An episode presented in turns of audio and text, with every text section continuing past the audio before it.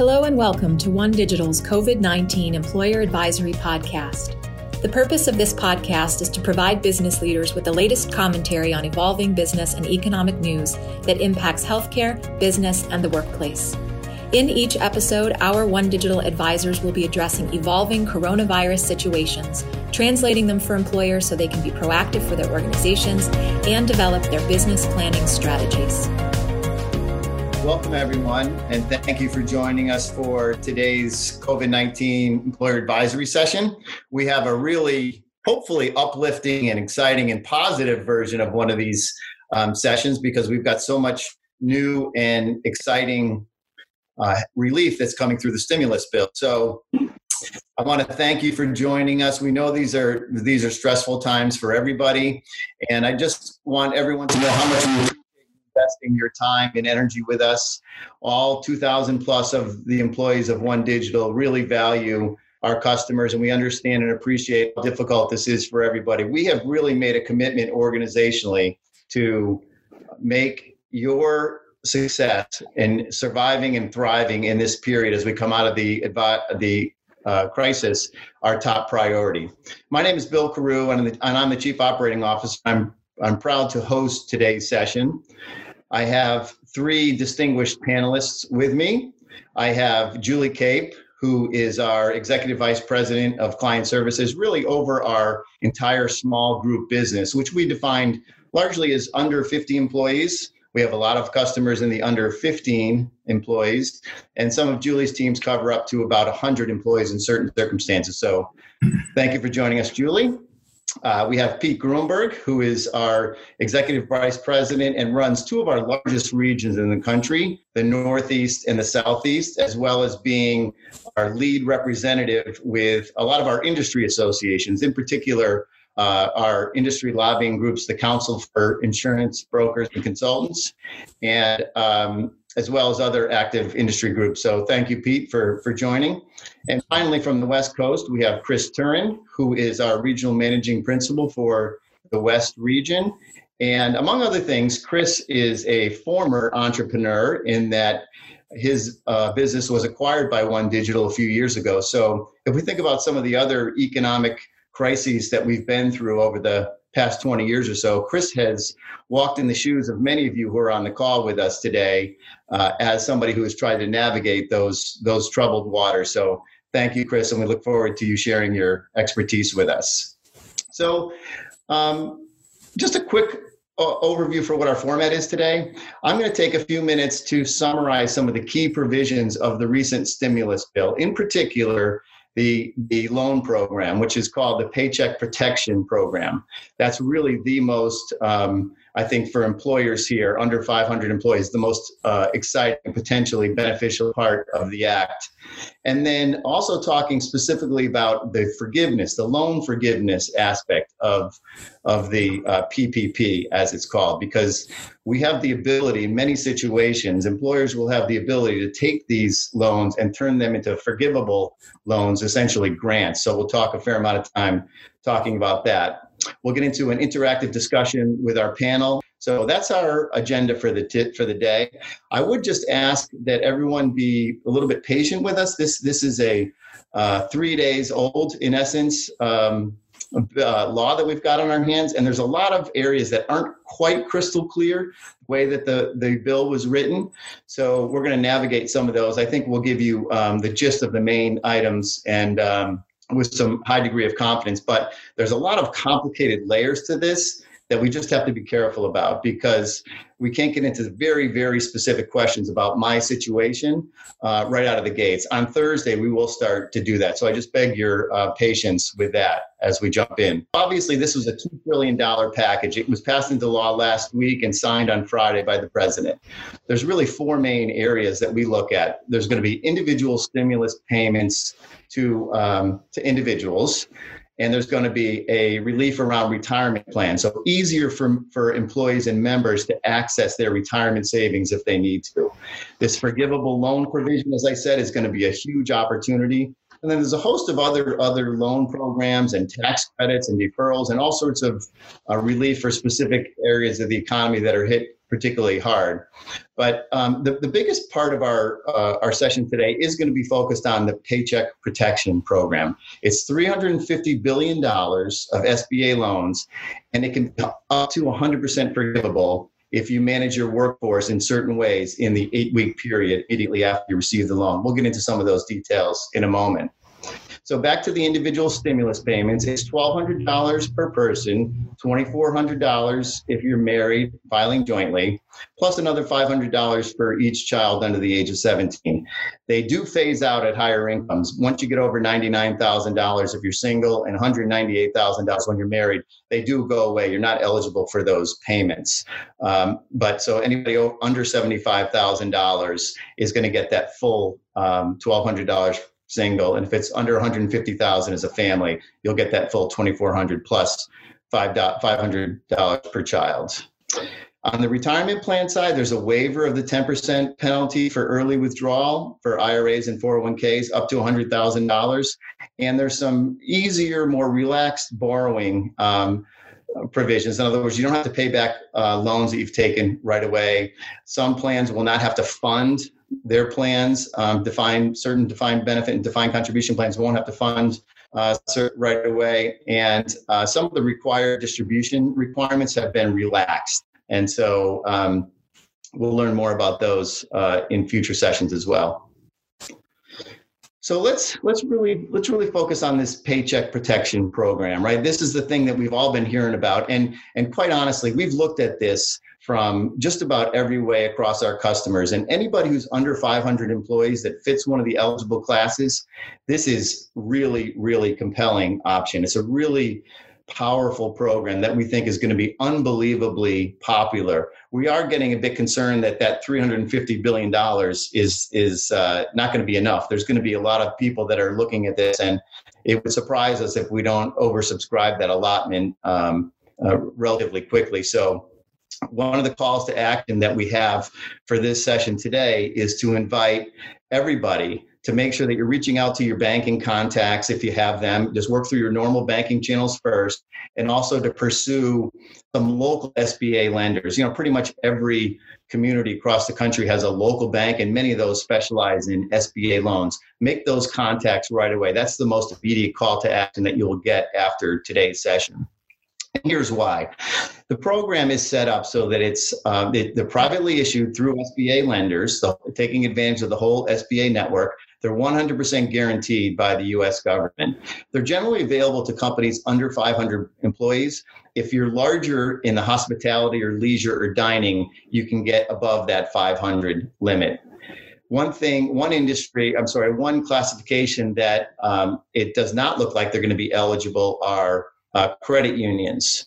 So, federally and state chartered credit unions are 501c businesses, but they're not 501c3 businesses. So, the most nonprofits will be eligible. Those are a couple of exceptions. For those of you that are friends in the in the credit unions, um, if we're reading that right, that's going to be a limitation that will hopefully addressed in, be addressed in future um, in future packages the maximum amount of a loan that's available is two and a half times your average payroll in 2019 but that payroll is capped at $100000 per employee so it's your, your it's it's two and a half times your average monthly payroll adjusted down as if nobody was paid more than $100000 annually. And the maximum there is $10 million there are no personal guarantees or there's no other owner recourse on these loans unless they're misused, in which case we're talking about a fraud situation. So it's really uh, uh, compelling from that reason as well application process, but there is a uh, simplified application attestation. This is really the essence of what the application is going to include, and that you're attesting to the fact that due to these economic conditions, it's really necessary to get these loans, and that you're going to now acknowledge that they are going to be used to retain and pay workers, keep your payroll as high as possible, in essence, to keep as many people employed. We can also use them for mortgage payments, lease payments, and utility payments. Those are the only fixed type of expenses that'll be allowed. So that attestation is the centerpiece of this application. So um, at, at, after this um, period of eight weeks is over, there is an application process to have these loans forgiven.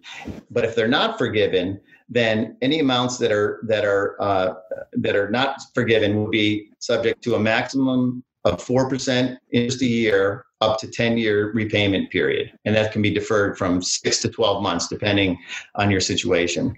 So very favorable terms uh, if they do turn into regular loans. We're going to get some specific operational guidance from the sba within 30 days the bankers that I've been talking to and some of my uh, our customers out there who are actively pursuing this are told that we're probably going to start getting applications available at these banks towards the end of the week. Now, I haven't heard of any being available quite yet, uh, but we're monitoring that fairly closely. We would expect by the end of this week that we'll start to have that application information available. So let's talk about the uh, the loan forgiveness program, and so this is where the uh, i guess the call to action here is to really just understand what this criteria is. We're going to caution you from worrying too too much about it right now because the period that you're going to be really focused on is the eight weeks after the loan is received. And there's a lot of things that need to occur between now and then. But just be under just, just take a, the time to understand what this criteria is. And then at a, at a point in time in the next couple of weeks there'll be some opportunity to really spend a little bit more time on how you might want to operationalize your business a little bit differently to maximize the opportunity for forgiveness. So that's the call to action is just really around awareness. So some or all of these proceeds may be forgiven and the key period is the 8 weeks after you get the loan. So let's assume your loan your loan closes on May 1st uh, there is some confusion as to whether it's the loan close date or when the loan paperwork originates. But let's just use the date that the loan is is is uh, granted is May 1st. The period of May and June are the eight weeks that you pay very close attention to. So you have to use the expense. You have to use the proceeds for payroll and benefits. So anything sort of those payroll related expenses, including benefits and insurance, you can use it for your mortgage or your rent or for your utilities. Those are the only uses that the loan proceeds can be used for. If you have employees who receive tip income, you can adjust your payroll accordingly and add that tip income in as a as a, um, a salary uh, to your employees if it's uh, appropriate. When uh, at the loan at the end of the loan period, you have to provide documentation of these eligible expenses to the lender and sign a certain attestation. And then that lender has 60 days to determine whether or not your loan was forgivable or not. Remember that the, the loan won't be doable for another six months uh, until at least six months after origination. So within that window, you'll find out exactly how much is forgivable and how much uh, ends up being a true loan. If you have amounts that are not forgiven, then it is subject to that 4% interest rate up to a maximum of 10 years. And there's no um, uh, taxes subject to those for, forgivable amounts. They're in, they're in essence grants from the government for you to cover payroll.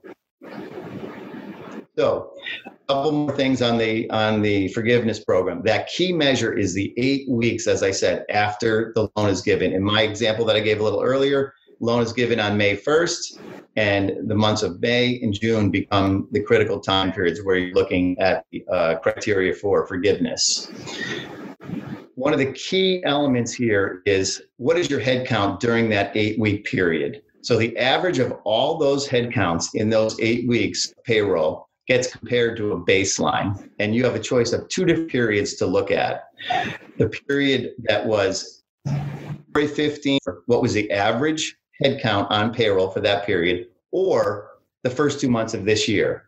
January and February of 2020. Now, there are some adjustments if you have seasonal workforce and things like that, but that's the baseline. So, if you maintain a payroll level in the months of May and June, in my example, that is comparable to or higher than what it was in either of those two periods, you're going to pick the lowest one as your baseline. If your if your average payroll in the eight weeks after the loan is originated, then you will be eligible for 100% forgiveness of that loan. That's the critical test. If you end up being 80% of what the average was, then your loan would be 80% forgivable. Okay, so one of the things for homework that you're going to want to do is understand what was my average payroll in these two time periods February 15th, 2019 through June 30th, 2019, and January and February of 2020. Understand what those averages are because the lower of those two will become your baseline that you're going to compare um, during the eight week period. Um, for uh, just a couple of technicalities here, if you've had a, um, if you put through a salary reduction of 25% or more, that in essence is considered the same as a terminated employee. And so that would reduce the forgiveness percentage one of the most common questions that we've been hearing, and we'll explore this in a little bit in the in the discussion point, is what happens if I've already terminated or furloughed an employee? How is that going to impact my calculation? So, one of the most important things here is that those people can be reinstated before June 30th and have a favorable impact on that forgiveness ratio. We'll explore that in, in a little while.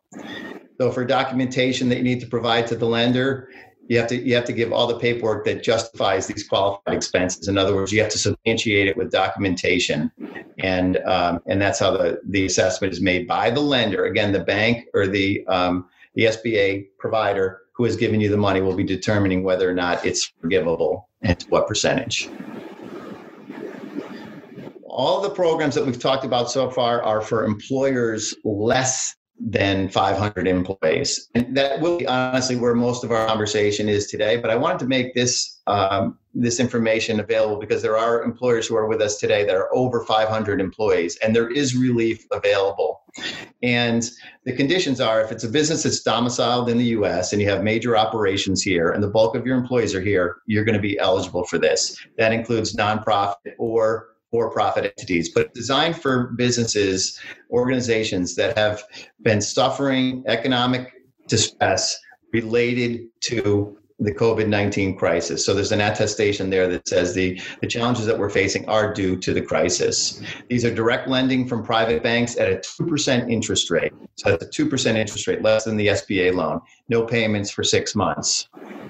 When we take these loans, you're making a commitment to restore 90% of your workforce as what it was on February 1st of this year, within four months of the end of that declaration of emergency. So when the national uh, state of emergency was declared, when that terminate, when that, that declaration terminates, within four months, you're making a commitment to restore your head your uh, workforce to 90% of what it was on February 1st of this year. And then you're also uh, making an intention. I'm not sure exactly how the paperwork will read on this, but the intention would be to maintain 90% of that pre crisis workforce at full comp and benefits through the end of September of this year. Now, who knows when this uh, the declaration of emergency is going to end? I think some of these time periods are probably going to be overlapping, but the point is here that there there is relief for uh, larger employers as part of uh, of this program as well. There are for for uh, organizations that do take this these loans. There are restrictions on things like executive comp, offshoring, honoring union contracts, and a few other provisions. So this is that's the high level sketch of the um, the mid-sized business loans and, and loan guarantees. So I've been a lot of talking, and it's time for me to take a break. So let's let's segue over to our panelists if we if we can, and you know, just a reminder, this is a stimulus package, and, and, the, and the main reason that the government was so anxious was not just to, to provide relief to workers who are suffering and business who are suffering, but it's to inject life into the economy. So Pete, let's start with you and, and all the work that you've been doing on the national level. What's sort of your assessment so far on how well this this law is going to be accomplishing those those results?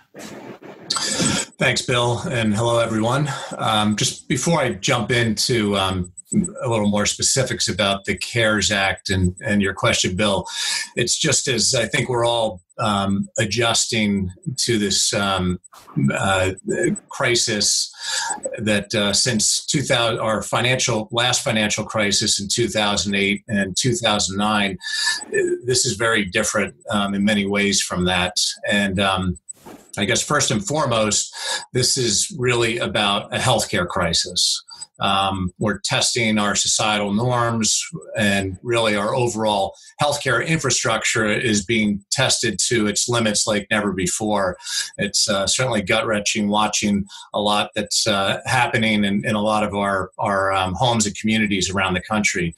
Um, so, uh, really specific to the CARES Act, um, so this was uh, by far uh, the biggest and boldest stimulus package um, ever. And so, with a um, few goals as I see it um, in terms of how it's going to impact um, employers and individuals. So, this is really, as I see it, a bridge that will quickly provide individuals and employers um, and our most distressed industries with a cash injection. Um, that that's clearly what Congress and the White House had in mind to make sure that there was a cash injection and that we're going to be um, jump-starting the economy uh, on the back end of the crisis. That's certainly what uh, they hope will be an outcome of this. And really uh, the economic intent of it, you know, making sure that we're keeping employees and on payroll and working and on benefits. That's really a, a big theme coming out of this legislation, and and uh, ultimately getting businesses the cash flow they need to survive. So, for say a big big part of um, making helping you hopefully manage your cash flow uh, or supplement your cash flow. So, really. Um, I'd say ultimately the goal for um, you know what what uh, Congress is hoping will happen and the president's hoping is that we're going to um, consumers are going to start spending again when they, they get this money into their hands. So we can just start to um, uh, start to activate the economy again. That's that's a, uh, that, that's the last uh, point here Bill. Back to you. Thank you. Yeah, I mean, I think you know the, the, the health crisis aspect of it. Those of us that are in the health insurance business and have been here our whole life, obviously, we've never seen anything like this. And so, I think the private healthcare system and the role that the employer plays, as we look at this, I think is important reason why they're they're looking at payrolls and employment as a way of also protecting the insured population, like keeping as many people on insurance coverage as well. So, Julie, you're, you and your teams are dealing with thousands of, of customers across the country. And even before this bill came down the pike, what were some of the, the major themes that you were hearing and seeing? What, really on the front burner issues for, um, for our clients as they were uh, going through this initial stages of the crisis? Yes, thanks, Bill. So, for many clients, their businesses came to a, a standstill, virtually a standstill overnight, and especially customers who see a lot of foot traffic or rely on in purchase in person purchasing, not just retail and hospitality and tourism and dining, but also doctors' offices and gyms and dentists and physical therapy, salons, auto dealers. I mean, huge sectors of the economy that have had to move very quickly to cut expenses and focus on immediate and short term cash flow. Others uh, may be operational, but have still experienced quite a bit of shock and change to their business. So um, they've all been anxiously awaiting this stimulus package. And while they've tried to stay the course these last couple of weeks. So while there are many straightforward components to this bill, there are also a number of questions that you know we hope to share to make sure that our customers are thinking about as they decide their um, next course of action. So, Julie, a couple, a couple things they sort of raise here um, that, that are that are kind of surprising. You, you know, when you think about foot traffic, you don't always think about doctors' offices and dentists and and establishments like that. And for those larger employers out there that maybe you're self-insured or you have an experience-rated program, one of the real interesting things that is going to come out of this is that all elective procedures are, have pretty much gone by the wayside, right? For at least two or three weeks so far now, there's nothing going on in um, in medical facilities that isn't urgent in nature, and most of that is is related to concerns around around this crisis. So on the one hand, we're going to see a spike in healthcare costs because of the hospitalizations and, and everything related to uh, to the coronavirus. But we're going to see a drastic reduction in voluntary, or sorry, elective type of procedures. We'll, we'll talk about that in a little bit, but that's kind of a really interesting byproduct. Um, let's let, us let us segue over to Chris, if you wouldn't mind, Chris. So so Julie's talking about the challenges that these businesses got hit with right out of the gates, and then last Friday this was signed into law, right? So the stimulus package was signed in, into law. So if I'm a business owner or I'm an executive in a in a business that's looking at this, you know, how do I how do I analyze this? If I got 10 employees or 40 employees or 400 employees, how do I assess whether or not this is a good program for me? What, how do you think about that? Well, thank you, Bill. I think let's start with who benefits. Uh, and I think that there are really very few employers with uh, less than 500 employees who won't benefit from the uh, Paycheck Protection Program. Uh, and of course, uh, not forgetting the uh, exclusion for hospital and hospitality and dining, where that's a, down you know 500 per employees per location.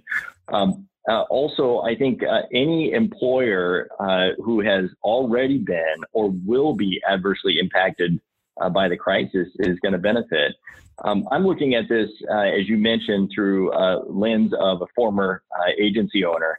And I'm thinking, so what would I do in this situation? And I'd be far more concerned about uh, processing my application as fast as possible before the $350 billion runs out. I feel like there's uh, there's going to be a run on that on those funds, uh, and that would be my priority. Now, I would concurrently analyze uh, both the utility of the Paycheck Protection Program uh, to my business.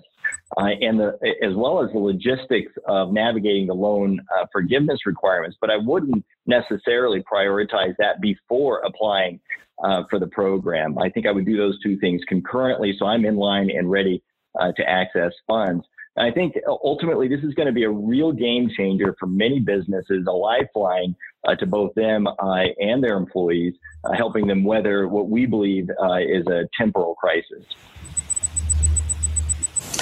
So, so Chris, you were a former business owner, and, and you know, I'm just trying to imagine was like I was I was a, a business owner when we went through the 07, 08 crisis, and I can remember those days. And we had um, we had furloughs. I don't know if we had specific layoffs because it was sort of an extended period, but there was there was government help, government support. So we tried to activate, um, you know, as many uh, take advantage of many of the programs that came on the pike. You know, extended, you know, the higher unemployment and those sort of things wherever necessary. So. Um, I'm just thinking if I'm a business owner in this period of time and I'm thinking about heading into um, capitalizing on these programs and, and running my business, starting to position my business a little bit differently. Where do I start? So I'll open this up to the to the three of you. Where do you um, where, where do you where do you where would I start? Pete, maybe you can kind of kick things off.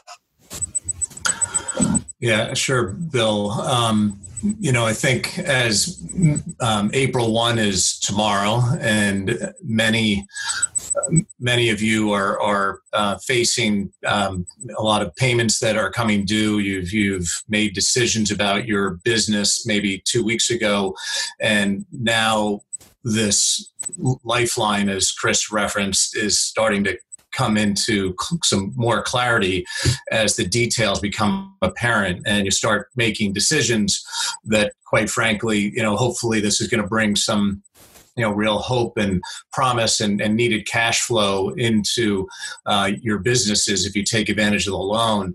But I, I think just a, a, couple points from from my end is um, just really staying focused on your overall business survival.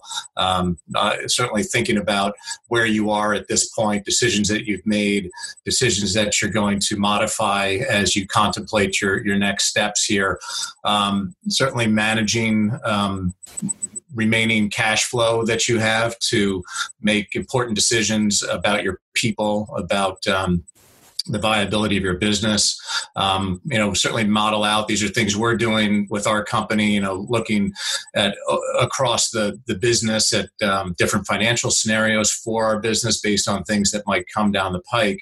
And um, you know, I th- I think just one of the last points to keep in mind with this is, you know, when you apply for the loan and uh, hopefully between you know that loan allowing you to, to figure out maybe how to reimagine your business while you're potentially closed um, right now and, and you want to figure out how you emerge on the other side to be able to compete and grow in a kind of maybe a little bit of a newer economy that we'll be in. Um, but just to be mindful that you're, you're probably going to it's going to be about two to four weeks until any of these funds actually uh, land in your hands. Um, so hopefully it'll be you know the former not the latter and um, but but just to be mindful of that as you're you're starting to um, plan for your your business and making your decisions I think, Pete, I don't know that we can emphasize that point enough. You know, I this this this was signed into law on Friday, and we pretty much knew what was going to happen by midweek when the, the Senate had uh, had had passed the bill.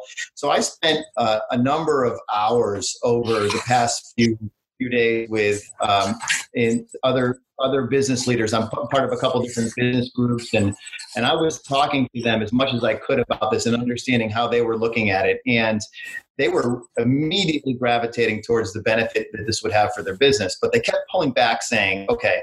I still need to understand how my business is going to perform over the next week, two weeks, month, two months and how is it going to emerge out of this crisis when we get there? So the, the, they kept reminding me i think of just focusing on the key operational aspects of your business. Forget about this loan program for a second. We have to conserve cash. We have to really preserve our liquidity. We have to make sure that our customers are being taken care of. We have to make sure that our employees are being taken care of. We have to look at our back orders. A couple of folks that I was talking about where they feel very comfortable. They've got enough work coming in for the next two to four to six weeks they're very concerned what's going to happen after that. And so they're preparing their strat their business strategies to meet that challenge while this stimulus package gets approved. So I think it's very important to focus first on that performance of the business and not get too caught up quite yet in terms of running the business differently when the loan proceeds hit. But that is going to be something there will be an appropriate time to do that. So I think that's a great starting point, Pete. Um, so uh, Julie or Chris, you want to share any thoughts along those lines in terms of what um, what you think employers should start to be thinking about doing differently, other than uh, kind of the basics that Pete shared? I was just going to say, outside of what Chris was mentioning in terms of post this phone call, getting on the, you know, getting on the phone with the bank and starting the process on the materials and and getting in line. Um, you do have t- you have some time like bill was mentioning to figure out some of the answers and the details. We definitely are, are here for you on the health plan side of things to start looking at creative options to manage costs. So please think of us as a way to help manage those costs in terms of employer and employee contributions um, looking at plans um, really just ways that we think that we can we can help with some solutions to help on the cost cost side so that you can focus on managing your business and then post loan ultimately all of those areas um, to to move towards the maximum loan forgiveness. Huge. Thank you, Julie, I think that's a great point uh, Chris, just one second for if I, if I could just uh, you know we have teams of people. We're in the benefits consulting business, and sometimes we think that's like the only thing that anybody ever worries about is health insurance. um, but you know this is this is a this is a huge cost item for everybody who's who's on this call. I think, um, and so when Pete's talking about managing your business as aggressively as possible to survive this crisis, we have to be looking at the cost of healthcare. And there are there are strategies to pull out substantial chunk of cost on relatively short notice.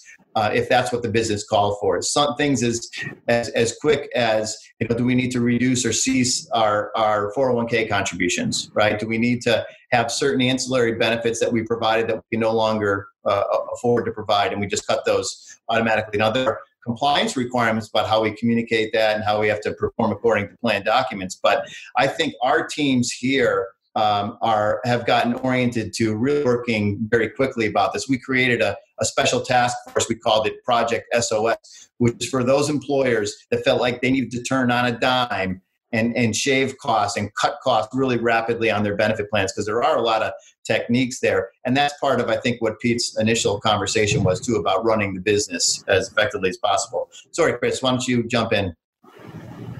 Oh yeah, thank you, Bill. I, you know, I just, uh, you know, really want to reiterate: businesses have been uh, sitting around wondering what's in this package Uh, and now that we know, I think we, we, we understand that ultimately the program is designed to help uh, business emerge from the crisis stronger and with fuller uh, employment. And to Pete's point, we absolutely need to focus on managing the business to the best of our ability today, especially within the constraints of any cash flow or revenue issues that we're facing. But please, uh, you know, to understand that the benefits of this program are unprecedented, we should be thinking about how we can invest those proceeds and maximize the ROI in our businesses. I mean, essentially, the government is providing us with uh, two and a half times uh, your average monthly pre-crisis uh, payroll as an injection of capital into your business. Uh, and and with with proper planning and under reasonable, what I consider reasonable requirements, the loan ultimately should be uh, forgiveness. Uh, you know, and just to reiterate, uh, to Bill's earlier point, the loan forgiveness won't be considered taxable income. There's no personal guarantee and the amounts uh, um, uh, that aren't forgiven uh, are converted to a 10-year loan at 4% interest. Very favorable uh, uh, terms.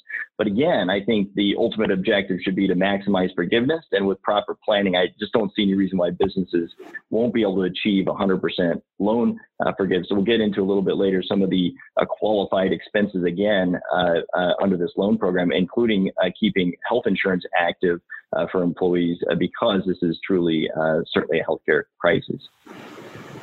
So, so Chris, let's let, us let us tackle that right now because I, I, think it might be a good time to just to just slow down and, and kind of just restate some of the things that we've been talking about this program, just so everybody can make sure that they're oriented accordingly. So, so you have the ability to apply for a loan. And that loan, the maximum loan you can get is two and a half times what your average monthly payroll was last year in 2019. So two and a half months worth of payroll. It just gets capped. So, so anybody who makes over $100,000, that does not get included in the calculation. But just consider it two and a half months worth of salary is what you can get as a loan with no guarantees, no, no personal guarantees required, no recourse for the owners. If your business ultimately fails, the government is taking the responsibility for that loan. So it's a no risk loan from that standpoint. You just have to make sure that you use it as it's intended. So, how is it intended to use? It's two and a half months worth of of payroll. I'm two, two and a half months worth of last year's average monthly payroll, and it's going to be looking at a two month period. So Two months of that should be allocated to benefits and healthcare related expenses for those employees, right? It's just simple logical, leaving you an extra half a month worth of capital at your disposal to cover certain fixed costs like rent, leases, utilities, and, and insurances are included in there that are related to um, the workforce as well. So it really is matching last year's expenses to a two month window in uh, in 2020 during this crisis. So that's the intent of all this, right? So it's just kind of a logical conversation. But so as we're looking at this, um, Chris, is, is, there are there any scenarios where you don't see this making sense for an employer? Who who really is not a candidate for this if they're eligible? Well, I'm going to say, first of all, I, I don't uh, see a path towards eligibility, um, although there could be. I just don't see a path towards eligibility for employers who are economic beneficiaries of the crisis. So if your business is growing as a result of the crisis, that may uh, um, make it difficult to you. Uh, for you to uh, uh, sign the attestation that somehow your business is adversely impacted. Uh, this also won't likely save a business who's already decided to close due to extreme liquidity uh, issues. To your point earlier, Bill, um, you know it's going to be at least until the end of the week that uh, the SBA is prepared to process applications and underwrite those applications. And, and by underwrite, uh, you know it's a very streamlined process, right? Simply the attestation and the uh, the request for the amount of the loan uh, primarily. Um, but there's going to be at least another couple of weeks before those checks are delivered. So that that presents a three, uh, probably closer to four week uh, delay before those funds are in the hands of the most needy businesses. So if your business that is already suffering extreme liquidity uh, issues, it, it may uh, uh, not be uh, you know helpful for those businesses as well. That's a that, that's a real that's a real tough one. In, in in the way I'm sort of thinking about this in the easiest, most simplest format. If I take the loan and I pass it through 100% to my employees and they stay at home, right? Say I'm let's say I'm the type of operation that my my folks can't even go to work, so I'm paying for them to stay home. It's essentially a stimulus pass through where you are allowing them to uh, receive their full benefits and full, full payroll and stay at home. And it truly is, as Pete mentioned early on, really what the economic intent of this loan was, right? Was to put that money into the economy. So keep putting it into, into employees' hands for an extra two months and then allow them to go out when the economy opens up to start spending it so that we can get the the economy restarted. That's that's almost I kind of look at that as almost a worst case scenario where folks aren't able to work. We're passing it through to the benefit of of those employees. Um, okay, so let's before we before we um, start getting ready to take in some of the some of the questions that have come in. Well, let me, let me just address one that I know has come in already. There was a, a, a lot of questions about. Um, uh, the nonprofits. When we're talking about businesses, we're talking about most nonprofits too. If you're a 501c3, you're absolutely included in this. So just, just a point of clarification there. And when it comes time to finding these applications, how do I apply for a loan? The best thing to do, first of all, is go to your the, the normal banker that your business uses to operate through. And the reason why that's important is there's going to be a lot of competition for this loan. And if you're a valued customer of a bank, you want them fighting on your behalf. Okay, so that's the that's the first place to start. Hopefully, they're an SBA provider. Not all banks are SBA approved lenders. Most of the big ones are. So I would start there, but I would immediately have a backup too. Every community in America has a bank that's an SBA approved uh, lender. I would just search my local community, find out who that community bank is, and have them as backup plan. Or maybe go the opposite way. If, if you, because I think you may get a better response from some of these smaller banks. We've been hearing that these larger banks have to go out and hire thousands and thousands of people to process this because they're expecting such a flood. Sometimes these local community banks can be a great place to uh, to start with. So that's where you'll find the uh, the applications um, uh, for the SBA loans. Okay, so back to our uh, questions here. Let's see. Um, how about this one? We, we, we hear a lot of uh, a question that we hear a lot is um, uh, about layoffs and furloughs and salary cuts. Should I or shouldn't I? There's a lot of different ways to look at this. Anybody? Um, why, why, don't we Why don't we start with Julie or or, or P? Julie, any comment on that in terms of um, what your thoughts are? Well, we do hear quite a bit that I've, you know, we and we've seen a number of our clients that have already put employees on furlough. And so I know, you know, big question has been, okay, if I've already furloughed employees, am I eligible for this um, this loan? And the answer is a resounding yes. I mean, you can always bring back furloughed employees or laid off employees, but when it comes to this loan, the timing is what's very important here. So if you've laid off employees or if you um, or furlough employees between the 215 and 426, so between the dates of February 15th and April 26th. And as long as you res- restore them to full employees by June 30th, that will connect to your maximum loan forgiveness for this program. So you can absolutely bring them back. And um, whether you furloughed or laid off employees, or still may need to furlough some employees within this next month, as long as you bring them back by that June 30th date, that will apply towards your ability to, to get the maximum loan forgiveness. So, so let's let's let's take a moment on this. And I know Chris, you have some thoughts on this as well. But but let me just let me just make sure I sort of restate what you're saying, Julie. So, in order to qualify for forgiveness, the most important period where we're looking at is the eight weeks after the loan. So the example I gave earlier, this is in May and June. And so we're comparing that to one of the baseline windows that I talked about. And the goal is to try to be at or above what those employment levels were. If we are there, then we, are eligible for, for full forgiveness. If we're below there, well, it'll be a percentage of forgiveness. So if I've already terminated or laid off employees in the time period from February 15th through April 26th, so April 26th is a key date because it's 30 days after the law was signed, and that's how it was stipulated in the law. So, if I laid off or or or, um, or furloughed somebody after February 15th, but before April 26th, I want to rehire them. All I have to do is rehire them before June 30th, and they count as positive in my calculations for forgiveness. Am I reading that right, Chris? Uh, yeah, I uh, um, I think that um, ultimately, um, you know, just to kind of at the risk of oversimplifying it, uh, that there's really four things that you need to do, uh, and and so what you said is is accurate, but I think it is an easier uh, way to maybe look at it, and that is that as long as you, you you you spend the money on the four qualified buckets, right? So you spend the loan proceeds on the eight weeks following loan origination on the four qualified buckets, so payroll costs, group health insurance, rent or mortgage and utilities, and and you rehire formerly furloughed or laid off employees prior to June 30th to attain that pre-crisis level of employment that you mentioned.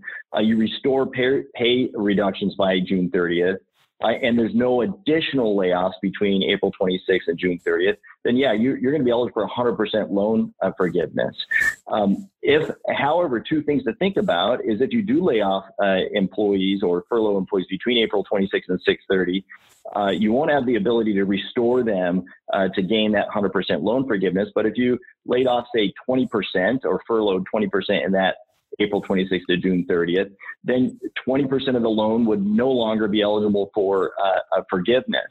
Um, and also, if let's say that you furloughed, you may be thinking, well, I furloughed or laid off, you know, 80% of my workforce prior to uh, April 26th. What if I just re- restore all of those people uh, to employment uh, by June 30th and I'm eligible for the loan forgiveness? The answer is no, because you likely would not have enough qualified expense in that eight week period of time. Because the money, remember, has to be spent in those four buckets, payroll being the biggest uh, uh, bucket. So that's the kind of analysis that employers are going to have to do uh, to uh, you know maximize return on investment. And remember, at the end of the day, the intent of this program uh, is to return employees to work uh, and help employers emerge from this crisis, you know, better able to come out of this recession. Hey, Bill. Um, yes, Pete. Do you think uh, I think it would be helpful whether we do it right now or or um, in just a few to uh, just give a quick overview for the audience of the difference between a, a layoff or a furlough? So. Yeah, why don't you why don't you tackle that right now? That's one of the most common questions that we get. So t- yeah. why don't you tackle that right now? Sure.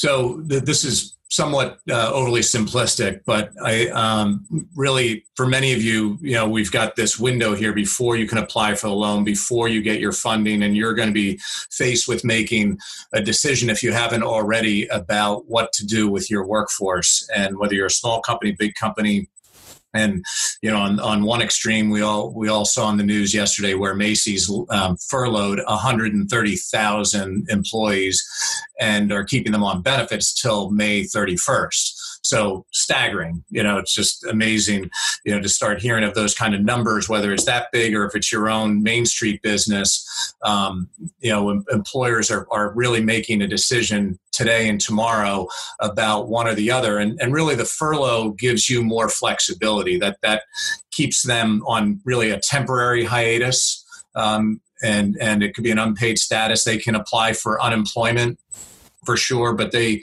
keep you um, more closely aligned with you, you as a company for when you might actually take that loan and bring them back. And they're in that furloughed status where you might um, decide that you are going to keep paying for benefits and, and um, health insurance for them. Um, we're, we're seeing many clients making that decision for sure. Now, the difference on the layoffs where you're deciding, you know, I'm really not sure about the status of my business going forward. And I really want to move into really uh, terminating the, the formal employee employee and employer arrangement that I that I have, and by moving down the layoff path, that pretty much means as, as long as you have one employee left, usually yourself as the business owner, um, the rest of the employees could get health insurance via Cobra or through your state small you know continuation program for small employers. So those are just you know kind of two at a high level differences between the two. Yeah, we, we, have tackled that question a bunch, and I, I know um, just a, a, plug for the for the coronavirus hub on our website. I know that's a that's a subject where there's been an awful lot of uh, of, of dialogue and questions and discussion. So I would just point folks there if you want to get some more uh, detailed explanation. So thanks for tackling that, Pete. So, just the, last couple questions um, that that uh, we have coming up. So, we do have one regarding 401k matches and their consideration in the forgiveness. Anybody want to tackle that one? Whether or not 401k matches will be included? Those are included in one of the four uh, buckets uh, as a payroll related uh, expense, yes. Yeah, great.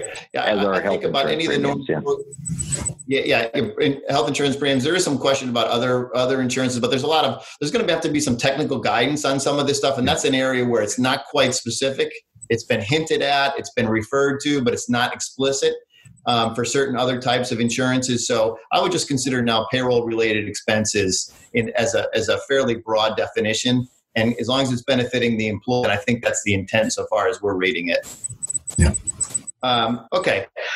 We, we, we spent most of our time talking about smaller employers under 500 and this and this loan forgiveness program. You know, we talk so much about forgiveness here that I feel like I'm going back to my uh, Catholic confessions as a kid growing up. Everybody wants forgiveness, so I have a lot to atone for myself. So anyway, um, uh, Pete, for, for larger employers over 500, you want to um, kind of just just reiterate some of the stuff that we talked a little bit earlier about for for those that are larger employers. Sure. they turn. Sure. Um, and if you know, some of my points are going to be things that Bill covered on one of his earlier slides, and uh, you know, first and foremost, I would suggest that you you go and look closely if you're um, one of those exception businesses um, and and in the hospitality and restaurant industry where you could actually even though you're more than 500 employees qualify for the SBA um, PPL the, the loan program that you go and look. There there's in the um, code you can go into the SBA site and you'll see a section where you can look up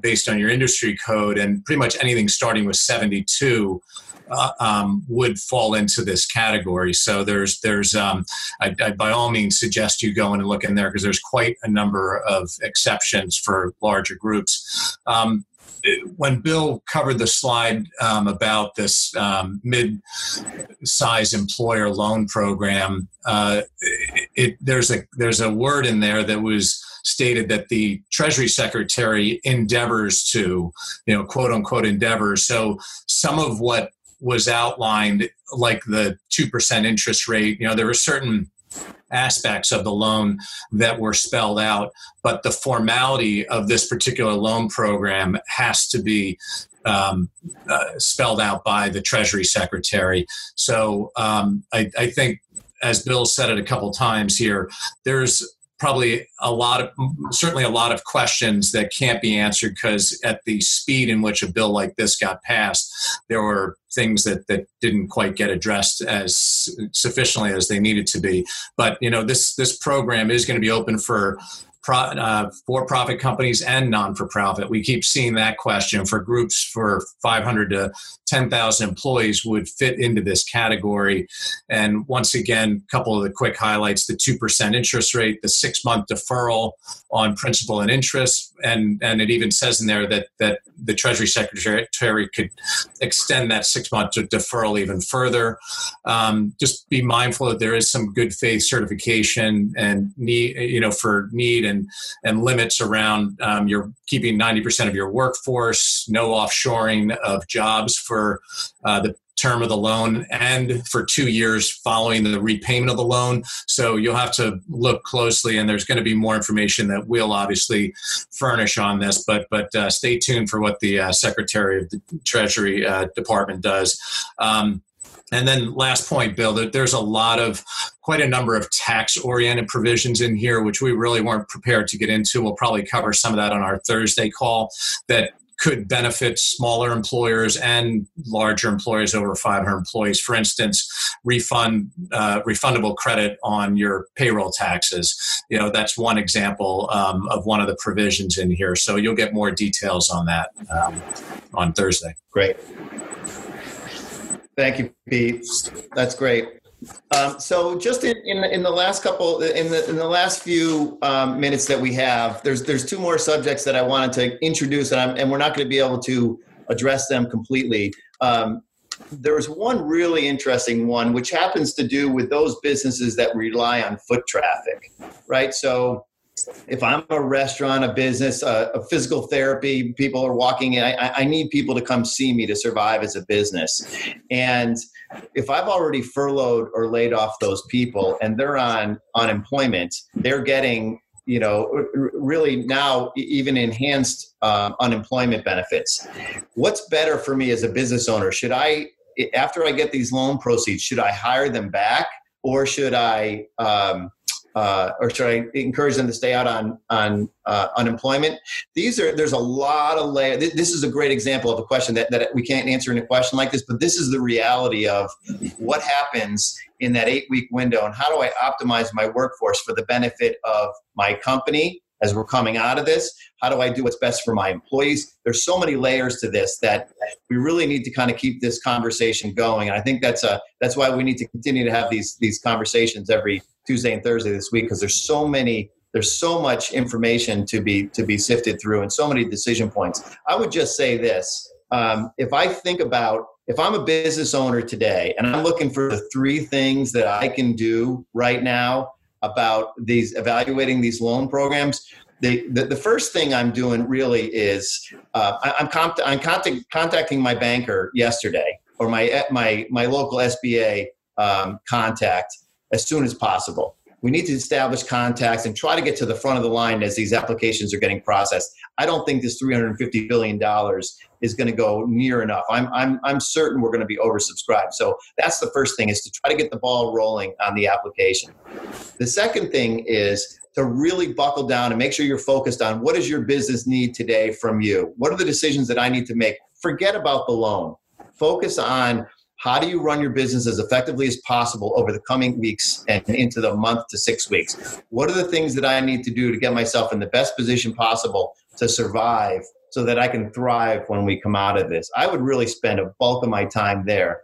And then, thirdly, I would start getting smart about running some scenarios about after I get the proceeds of the loan, how can I run my business differently? For example, if I have if I have if I can run at 70 if I can run my factory at 75% today, is there any way that I can deliver that I can delay the delivery of certain things so that I can bring it down to 30 or 40% today to give me a longer runway into that 8 week window and hopefully start to come out of it and ramping up so that so looking at things like that, where are your customers' needs? What are your needs um, for your suppliers? What, how, what kind of condition is your supply chain in? To kind of do things like that. So, really, really focusing on the performance of your business today and then getting starting to think about those scenarios about how you might want to model things differently during that eight week period. But I wouldn't get too obsessed quite yet with that eight week period because job one is to is to make sure that you can get the loan and job two is to keep running your business as effectively as possible so that's kind of how i think about it personally um, just in in the last minute um, I, would like to ask Pete if you could, just um, because we've got so many more topics that we need to hit on. The, the one thing that I keep hearing about is is there going to be another stimulus? And if you if you think about the work that you've been doing on the national level with our industry associations and and the like, what are you hearing? What are you seeing? What do you what, what, what do you think is a, the most likely scenario over the next couple months with re, with respect to an additional um, package of government relief? Yeah, great, great question, Bill. And just um, really three points on on that question. Um, I think it's inevitable that there's going to be a forced stimulus bill. Um, in fact, I learned of something that just happened today, which I'll touch on at the end. Um, but you know there's no doubt that that there's going to need more funding like you said to the programs that are in the cares act. There's going to need to be technical corrections to fix unintended um, consequences or unclear provisions. Um, the second area which I, I think a lot of you on this phone have been probably wondering how does your business interruption portion of your property insurance policy respond. And for the most part there is no coverage according to you know the traditional policies but that's a huge emerging issue eh, um, both in the state level as well as federally. You know I've, I've seen that four states california new york and new jersey and ohio and i wouldn't be surprised if you know four more today have actually put legislation forward to force uh, the insurance industry to, to start paying something in and around business interruption. Um, so that, that leads to the, the third and uh, point that I saw today that that um, you know there's really the associations of which many of you are part of your industry association just like we are with the council of insurance agents and brokers and and another NAIHU another organization um, that there's unprecedented collaboration going on right now because they realize that a unified voice is going to be far more effective trying to get the, the attention as opposed to a lot of one-offs which is what usually happens in dc and I, today they just submitted a, a uh, request for what's called a business and employee continuity and recovery fund. So they've already put something in front of the White House, put something in front of the you know Capitol Hill to start addressing more industries, more help, more support. So, you know, suffice it to say that maybe you feel as though you were left a little on the sidelines with this first CARES Act or, or the previous act, but it seems like there's a lot of momentum to do something else coming down the path, uh, coming down the road here, Bill. Great. Thank you, Pete. You know, I, mean, I think if, if if those of us that are looking at this, we're looking at this out two, three, four months. It's going to be clear that it's going to take us a while to really get this this economy restarted, and because we just don't know the we just don't know the uh, the pace and direction of the human toll of this crisis. So it's um, it's scary times for sure for everybody. But I think just keeping a uh, a steady hand and, and, thinking about this week one week at a time for me is always um, kind of a really helpful way to kind of keep doing the things that we need to do to um, uh, to keep our business functioning at the highest level. So um, as we as we get ready to wrap, I just wanted to give one little bit of a word of caution regarding the SBA. If anybody's been on their their uh, the SBA website, there are applications out there. There are all sorts of different funds, even related to the COVID crisis. They're already doing the the, um, uh, the, the a number of programs that have already been published um, and so those applications are out there. Just remember, we're talking about the Paycheck Protection Program, PPP.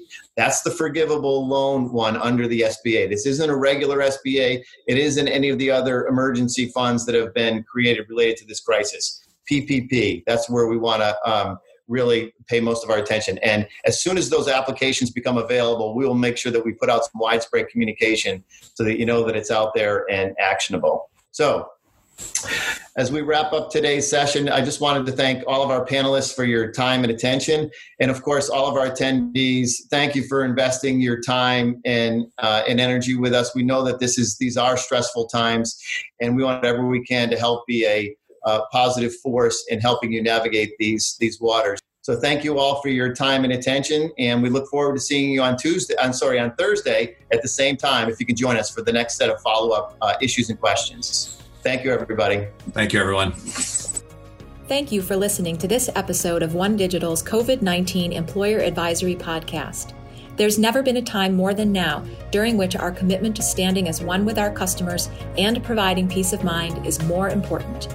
We are committed to providing the guidance you need to make complex decisions, even in the most challenging times. For additional resources, thought leadership, or for the latest employer information related to the COVID 19 pandemic, please visit onedigital.com forward slash coronavirus. Thank you.